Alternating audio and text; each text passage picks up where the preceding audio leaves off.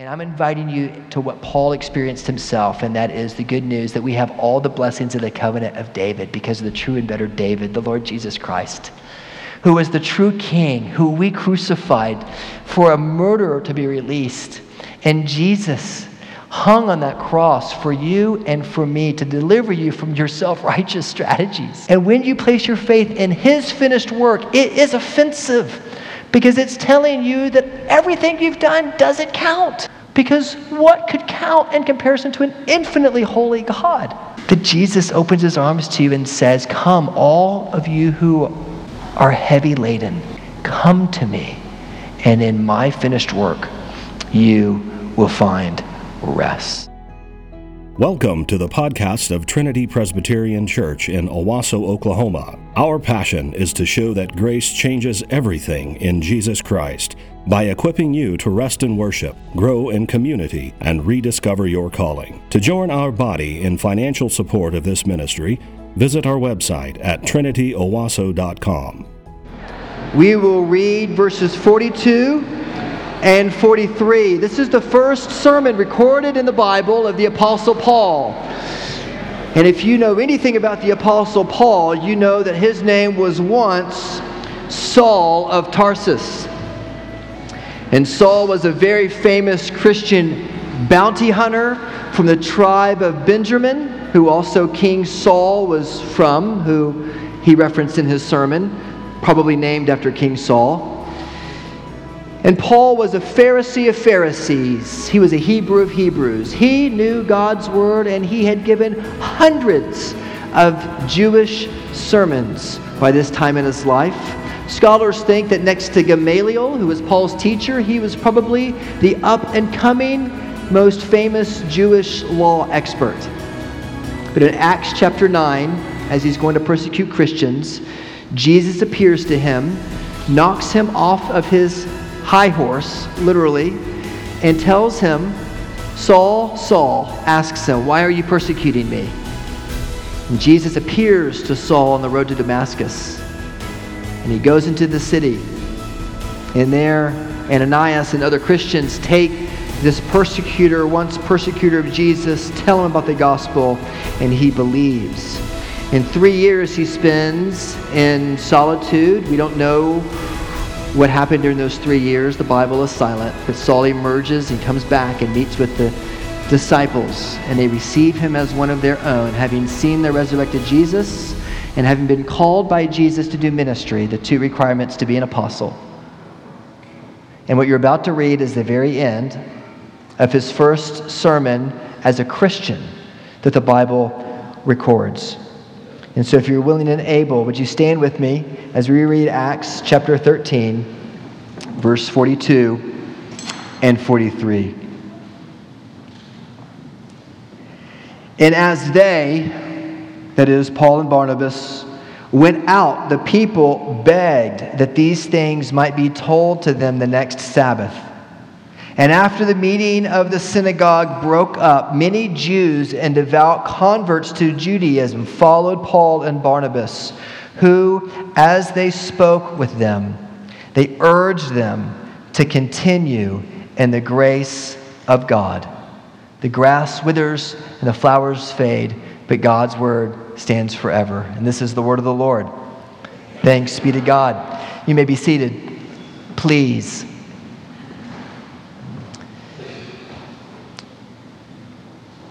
Continue in the grace of God. The resurrection of Jesus shows us two starkly different ways to live. And Paul's first sermon, at least his first sermon recorded in the Bible, illustrates the importance of understanding these two ideas if you want to experience freedom freedom from everything that the law of Moses could not provide. If you want to experience freedom, you must understand these two ideas. And those two ideas for the Apostle Paul are law and grace. At the end of the first sermon, the Apostle Paul urged them to continue in the grace of God. Verse 43. What is that? Well, grace you've probably heard, if you've grown up in the church at all, G R A C E has been commonly defined as God's riches at Christ's expense. You've heard that before, G R A C E. God's riches at Christ's expense. That God gives you the riches that you do not deserve, that Christ paid for in order for you to have. If mercy is God not giving you something you do deserve, then grace is God giving you what you do not deserve. That is grace. But if you're ever going to understand grace beyond a Sunday school kind of answer, you must first understand what grace means in reference to the law. And we think that the problem with the law sometimes is just a problem with the law. And there are some seriously crazy laws out there. For example, in International Falls, Minnesota, did you know that it is illegal for a cat to chase a dog up a tree? Still on the books. In Coralville, Iowa, it is illegal for children to open up lemonade stands in front of their house without a city permit. Boo. Hiss. In Little Rock, Arkansas, it is illegal to honk your horn after 9 p.m. at any place where sandwiches or cold beverages are served. In Memphis, Tennessee, it is against the law for a woman to drive a car, I kid you not, still on the books, without a man waving a red flag walking in front of her car. And in Lebanon, Tennessee, it is illegal for a husband to kick a wife out of bed, but the law says it is okay if the wife kicks the husband out of bed. And as we look at laws like this today, we think, well, that's crazy. That's, that, that's it. We think the problem oftentimes is a problem with the law. Like there are some serious, silly laws out there. But in 1 Timothy 1 8, when you think about the biblical law, Paul says we know that the law is good if we use it properly or lawfully. And what he's saying is that there is a way to try to keep the law that is unlawful in a way that doesn't really count. In, in Jewish sermons of Paul's day, when you were to, and they just read the law and the prophets, it says in the text in Acts chapter 13. In Jewish sermons of the day, a Jewish scribe, maybe a Pharisee, or on, on the day of Yom Kippur, the high priest would give a sermon. And, and when he gave the sermon or the homily, it would be all about what God has done. And then at some point in the sermon, it would turn and it would talk about God's law and how you need to obey God's law in order to please Him and to be a true member of the tribe of Israel, of the people of God. And Paul's sermon follows the same pattern when it begins. Notice in verses 17 to 25, just in those short verses, 20 times Paul mentions God's actions. God did this. God put up with Israel. God delivered them. God was patient. God was faithful. God, God, God. It's all about what God has done. It's where the sermon should switch and talk if it's going to follow a typical Jewish sermon and start talking about the law, what the law requires us, therefore, to do. But Paul doesn't do that. In verses 26 down through 33, he continues talking about what God has done. But look what God did. And God came and he gave us a Messiah. And Jesus, even though we condemned him, God raised him up from the dead. And Jesus is the true and better David. Jesus is the true and better fulfillment of every Old Testament prophecy. It's there. And what Paul is trying to get at is that there is a way that Paul has used the law his entire life. That he, in this first sermon of his, he urges his brothers there in Perga, there in Asia Minor, there not far from where he himself grew up. They just left Barnabas' hometown and now they're close to where Paul grew up. These are his people. And he says to them, Beware. He says, Beware. What is he asking them to beware about? Beware, he says, of using the law to prove that you can do what you, even with the law, can never do. Paul says that this law to which I've given my entire life is not able to accomplish what I once thought it was able to accomplish. Notice, did you hear when, when Nathan read earlier? Paul says that through this man, that is Jesus, the Messiah, forgiveness of sins is proclaimed to you. Okay, I'm a good Jew. I get that. Thank you very much. And then he says, and by him, everyone who obeys the law will please him. That's, that's what they expected him to say, but he didn't say that. Paul says, and by him, that is Jesus, everyone who believes is freed from everything from which you could not be freed by the law of Moses. Next word, beware. Lest you turn the law into something it was never meant to be.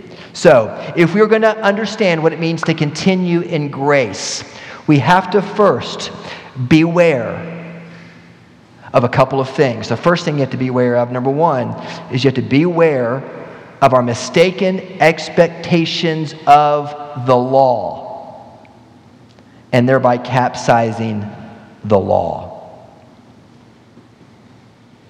All of us expect our moral goodness to provide for us a name, a reputation, a record, at work, you're judged on this. There's a code of ethics by which you have to operate within your field.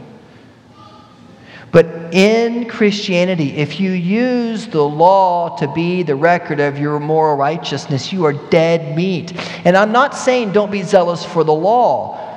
You should be zealous for the law. Paul was zealous for the law.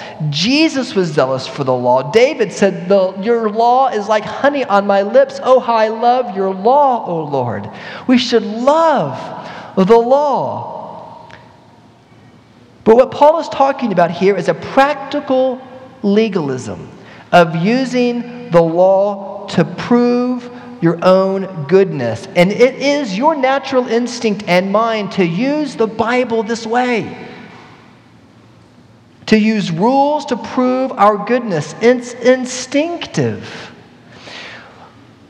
I, when uh, I went to a, a, Korean barbecue restaurant recently, have you ever been to one of these where they have the hot plate in the middle of the table? And you sit down and like you learn pretty quick that you're supposed to cook your food. You're supposed to cook your food at the table. And this is like a really, uh, it's, a, it's, a, it's a, a little bit of a jarring experience because you don't know the rules. Should I have brought my own meat? Do I, do I order? Do I order raw meat? What, do I want to? Do I bring my seasoning from home that I use on my barbecue grill? Like, how does this work? You want to know the rules. And once I start cooking, once you start cooking on this skillet, and there's the other people there, can I take the guy's meat next to me that looks better than my meat? Can he still? Which, uh, which somebody took a piece of my meat, and it became a forgiveness issue for me. Can you? Like, what do you do? What are the rules? In almost every area of your life, socially speaking, you want to know what the rules are.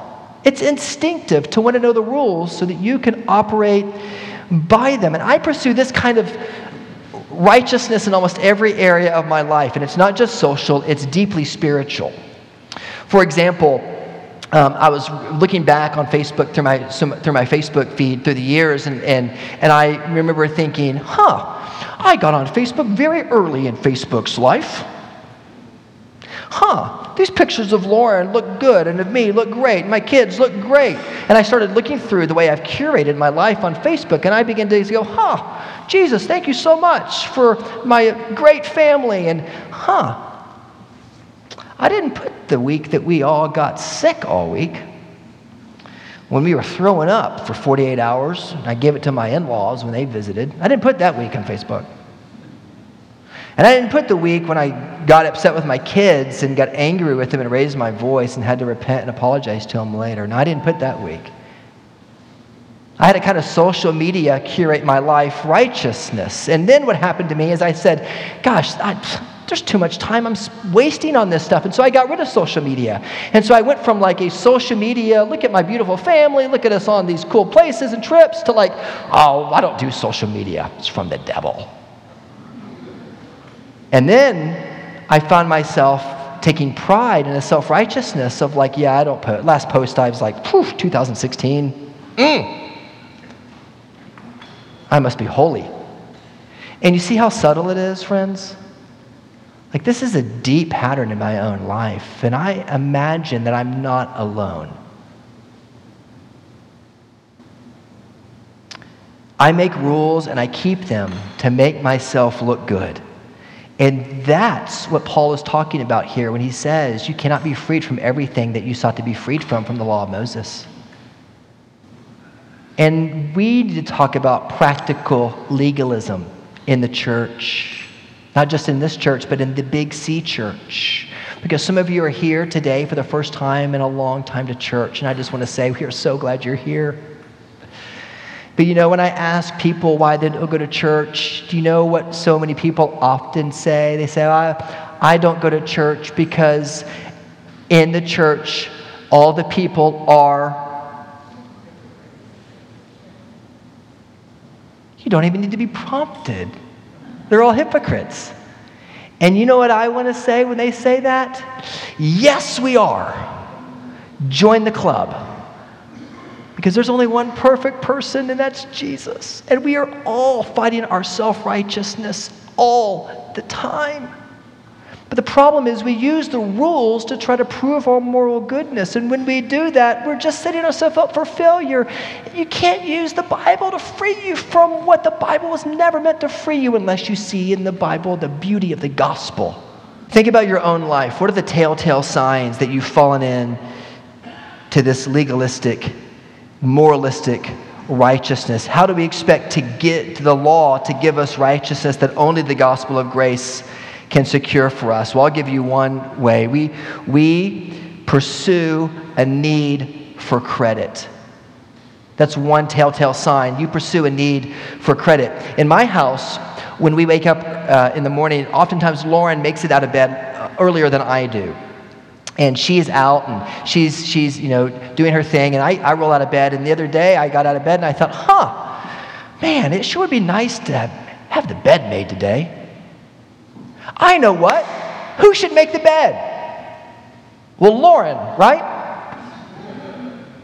So, so I make the bed and I put the pillows. And why do we have so many stinking pillows on our beds? Put the pillows on our bed and, and I go about my day, and I, and I walk back to the bedroom later that day, I go, huh, man, that bed looks really nice. And what's funny was, I, I, this is in Ephesians 5, serve your wife, you know, love her, you know, honor your wife. But I found myself three times that day talking about the fact that I made the bed. And it was just kind of self moralistic self righteousness in me. Like, I needed the credit. Like, I don't think anybody's noticed yet. So, by the way, have you seen the bed? You know? And that kind of subtle self righteousness is what is killing my joy and yours. Or another, another telltale sign is not just your need for credit, but it is your defensiveness. Have you noticed this in your life? It is your defensiveness. You know, there is a, there's a command in Scripture that says that we should study to show ourselves approved.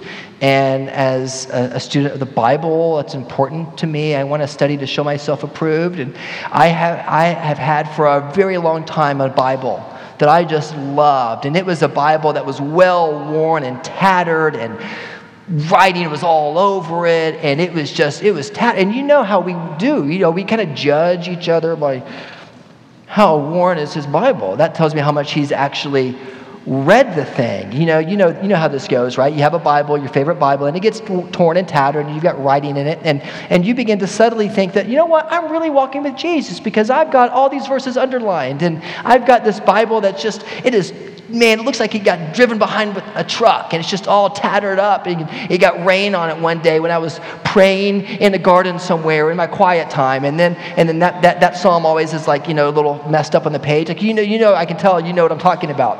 Well, one day, one of my really dear friends made me a Bible cover. And she herself is an artist, and she made this Bible cover, and she, she made it, it was hand done with leather, and she stitched it all the way up the side. It was like, you can't buy this kind of Bible cover.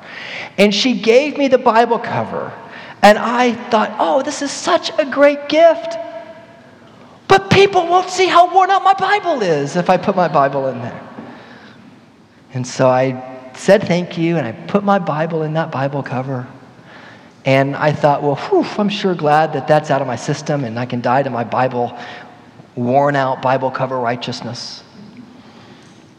And about a decade later, after we'd moved to Oklahoma, I had that Bible and it was pretty, it was pretty tattered and worn out. And I gave in and I bought a new Bible beyond my Bible righteousness. I bought a new Bible.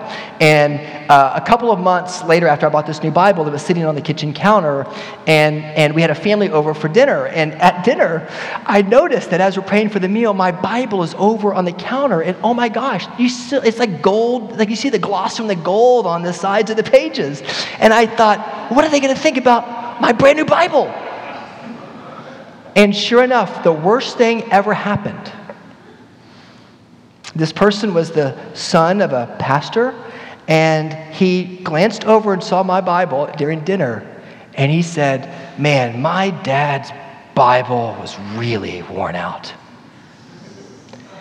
And there was writing in it, and you, it was just, man, it, it was just beat up. He read it every day. My dad really knew the Bible. And everything in me wanted to say, but it's a new Bible. You should see my other Bible. And we do that kind of thing all the time. We are just defensive. Another way that you can tell if you struggle with legalistic righteousness is you have a fixation with comparison. Uh, there are, uh, in my neighborhood, I am surrounded by people with beautiful yards. And every weed that pops up in my yard is like a five foot Christmas decoration saying, Hey, look at me! And I have yard righteousness. I don't know if you struggle with this particular kind of righteousness, but I have yard righteousness. And the other day, my neighbor actually mentioned to me, Whew, there are a lot of weeds this year, aren't there? And it's obvious which yard they're talking about because there's not one weed in their yard at all. I had a, a, friend of mine who wanted to talk, and, and so we met together to talk. And I could tell he was really tender to the things of God, and he wanted to, to uh, you know, he, he, he, was open to, um, to some feedback in his life. And it was part of the time together. And I said, hey, man, I just want you to know that one thing that the Holy Spirit may be really um, dealing with you in is your critical spirit a really critical spirit. And it just comes off in, in, in subtle ways that I don't know if you recognize it, but um, uh, it's pretty bold. And I could tell it kind of landed on him as a friend.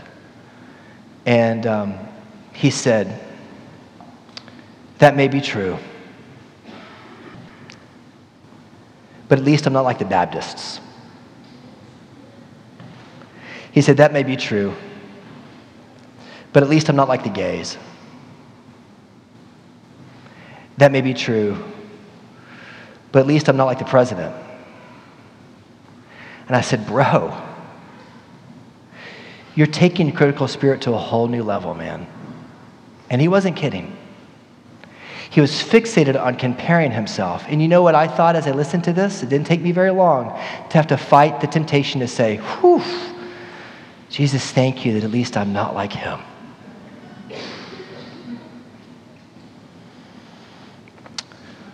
If there's a telltale sign, it's a need for credit, it's a defensiveness, it's a fixation with comparison. Another telltale sign is there's a reputation fixation. I, I think some, as people come back to worship, it's great to see people, isn't it? Isn't it great to see people, some of whom you haven't seen in a long time? It's wonderful. And sometimes I wonder, eh, you know, do, do I have enough, do I have enough, uh, you know, do, do, am I the one that's bringing people back? To which we would all say no. And do I have enough preacher righteousness? Do I, do I, have, enough, do I have enough husband righteousness? And, and people will leave and, and they will say the kindest things, sometimes to me or to Lauren. And, and sometimes somebody will say to me, Good sermon today, Pastor. And I will think, What? What's the word that I only hear? What about last week? What about all the other sermons? There were some sermons that were great and you weren't even here. But that's the kind of self righteousness, guys, that we end up using the law to accomplish something in our life it was never meant to accomplish. And when we do that, it capsizes the law. It's like a boat that has been weighed down with more than it was meant to carry. And when you lose when you use the, the law in that way, you lose the gospel and you, you lose the usefulness of the law at the same time. This is what Paul was beginning to get at in Acts chapter 13. Do not use the law as a way to judge your moral performance. Why? Because you're using it unlawfully.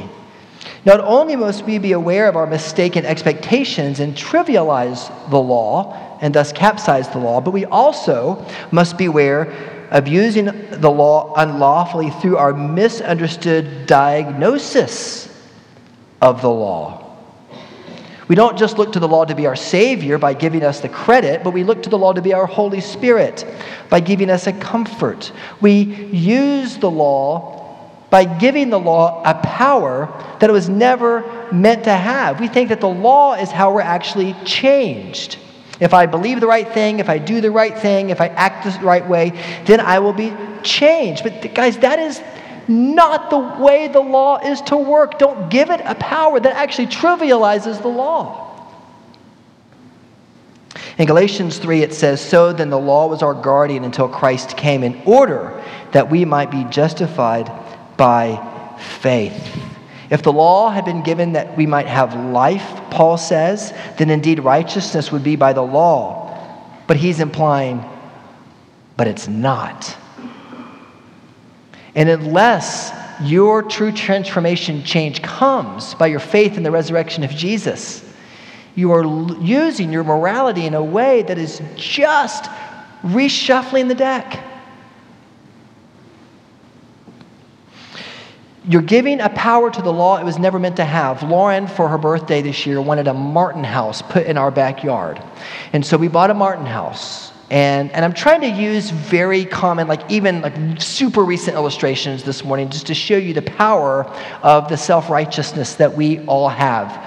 My own righteous self righteousness that I use and abuse. And so we, so we bought this Martin house for Lauren and we put, we put it together and there's all these screws. We put it together and made it. And then we had to gulp, put it up. Which means like you got to mix cement, you got to dig the hole, you got to find the right spot, you got to put it at the yard. And so we made this Martin house, gave it to her for her birthday. It was great. I had six months to get it up. And I saw the directions on how to put it up. And I just looked at those directions.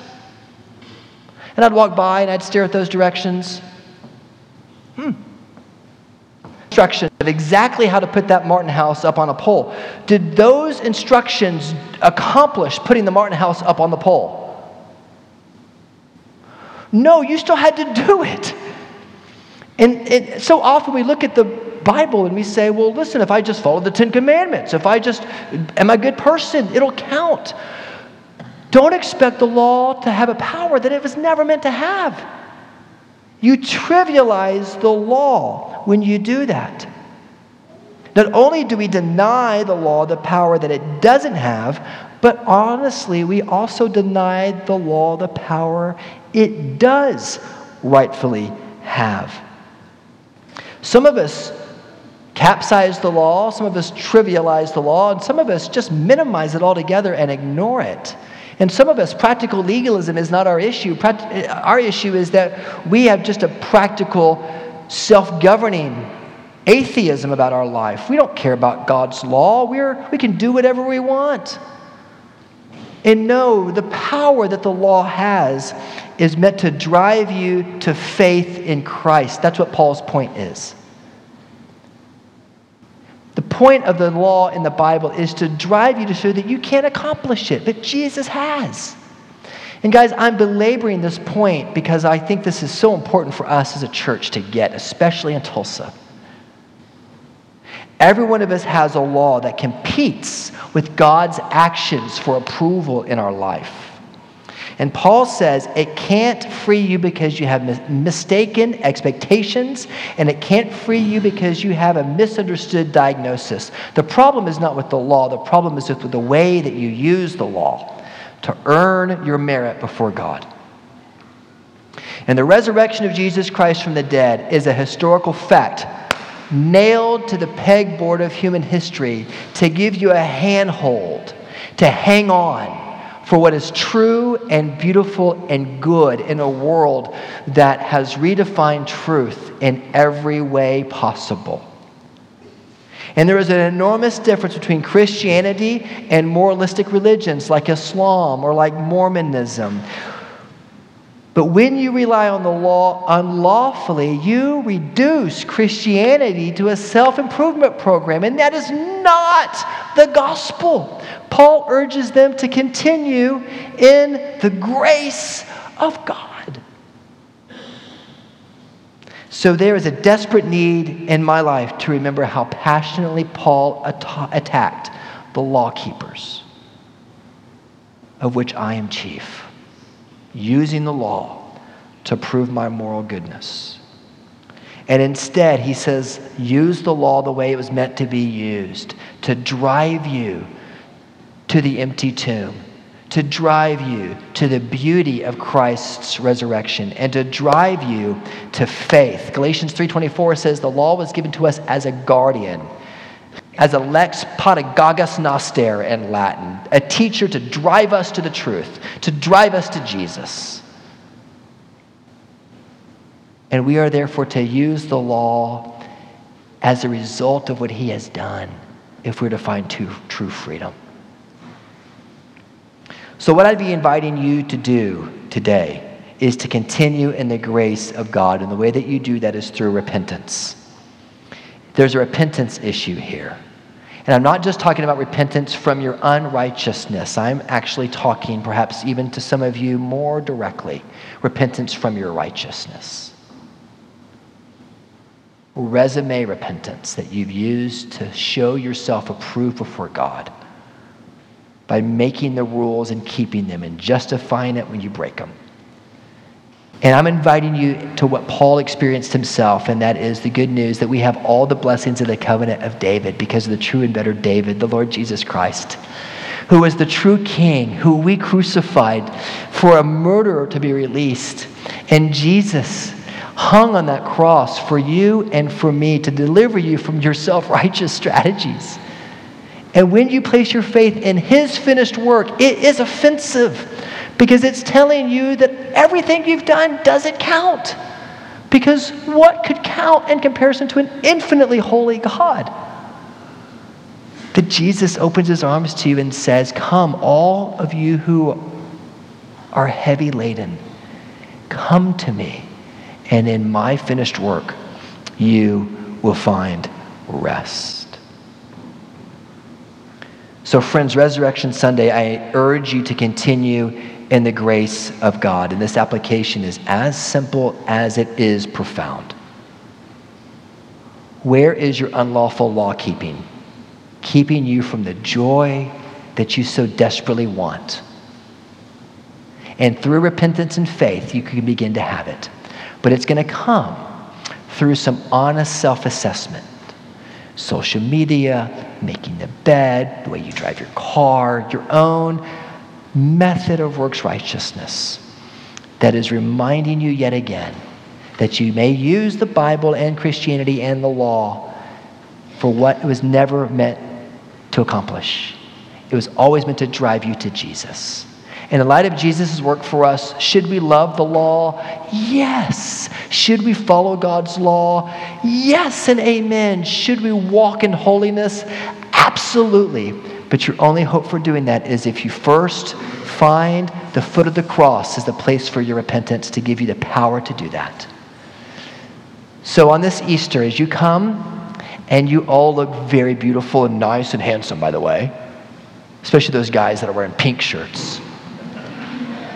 Walk in humility, knowing that your righteousness is in your King Jesus, who rose again on the dead, from the dead on the third day. And he is the one who offers you forgiveness of sins and a righteousness that you cannot earn. And in that is the freedom that you crave. And for some of you, it may be this morning. It is the first time in your life when you said, I want to repent, not just from my bad deeds, but from my good deeds that I use to prove my worth before God. Wouldn't that be amazing? On Resurrection Sunday, where you could place your faith in Christ for the first time. You'd be surprised how many people in the city think they're Christians but have never understood the gospel because they have misused the law their entire life. And they, of all people, should be pitied. So let us run to the cross together. And let us do it in a church where we know that the only perfect person in this place is King Jesus. And he welcomes us, despite all of our messiness, with open arms of grace. Continue in the grace of God. In the name of the Father, and of the Son, and of the Holy Spirit. Amen. Thank you for listening to our podcast. If you would like more information or would like to help support the local body of Trinity, please visit our website at trinityowasso.com.